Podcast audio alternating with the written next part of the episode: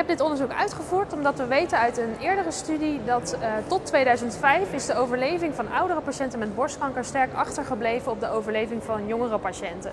Dus we hebben gezien dat de jaren daarvoor dat de overleving van jonge patiënten steeds maar beter werd door de betere behandelingen en de betere afstemming van behandelingen. Maar oudere patiënten van 65 jaar en ouder die bleven duidelijk achter.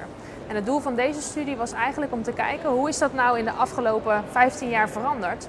Want in de afgelopen 15 jaar zijn er nieuwe richtlijnen specifiek voor de oudere patiënten uh, beschikbaar gekomen. En zijn er heel veel studies geweest in allerlei landen naar deze groep. En we hoopten eigenlijk te zien dat we nu wel een verbetering ook van de oudere patiënten met borstkanker zouden zien. Dat was het doel van de studie, om te bestuderen of uh, dat inderdaad gebeurd is. Nou, voor deze studie hebben we alle patiënten in Nederland die borstkanker kregen uh, tussen het jaar 2005 en 2017 geïncludeerd. Uh, en we hebben eigenlijk gekeken wat er over de tijd is gebeurd met deze patiënten. Dus we hebben aan de ene kant gekeken hoe zijn ze behandeld en wat is er veranderd in de verschillende behandelstrategieën per tumorstadium, omdat dat natuurlijk wel sterk verschilt. En vervolgens hebben we gekeken hoe is de overleving van de patiëntengroepen veranderd. En dan hebben we gekeken naar relatieve overleving als een maat voor borstkankersterfte in heel Nederland. En we hebben dus gekeken of er dit keer wel per leeftijdsgroep een verbetering is opgetreden in de overleving. Nou, de belangrijkste resultaten van dit project waren dat we zagen dat nu, in tegenstelling tot de eerdere studie, zagen we een verbetering in de overleving van patiënten tussen de 65 en de 75 jaar.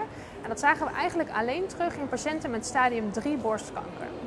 En we zagen tegelijkertijd dat het, percentage oudere patiënten in deze leeftijdsgroep van 65 tot 75 met stadium 3 borstkanker, dat die veel vaker chemotherapie kregen. Dus tot ongeveer 2017 stond in de richtlijn dat we boven de 70 jaar oudere patiënten eigenlijk niet moeten behandelen met, of nou ja, maar beperkt moeten behandelen met uh, chemotherapie. Maar toch zien we dat dat veel vaker is gebeurd en tegelijkertijd zie je ook dat de overleving in deze groep duidelijk is toegenomen. We zagen dan wel dat boven de 75 was er geen enkel verschil in behandeling uh, uh, over de tijd. En we zagen ook geen verbetering in overleving over de tijd.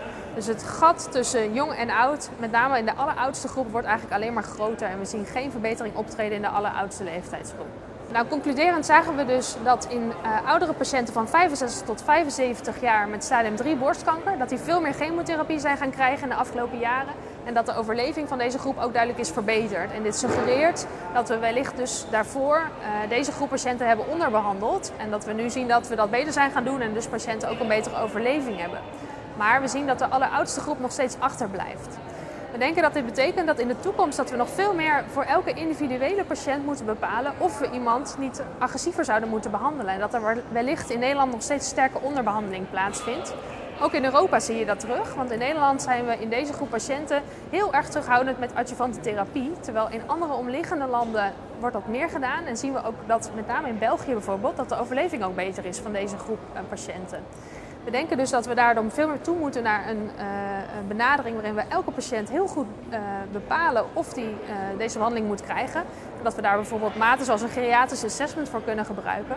Als patiënten heel fit zijn, dan is het helemaal gerechtvaardigd om ze ook agressiever voor de borstkanker te behandelen. Maar natuurlijk zijn er ook patiënten waarbij je dat meer terughoudend zou moeten doen. En daar moeten we nog veel meer in detail naar kijken. En daar zijn we ook met diverse vervolgstudies bezig te kijken hoe we dat beter kunnen voorspellen welke patiënt je nou wel en niet zou moeten behandelen.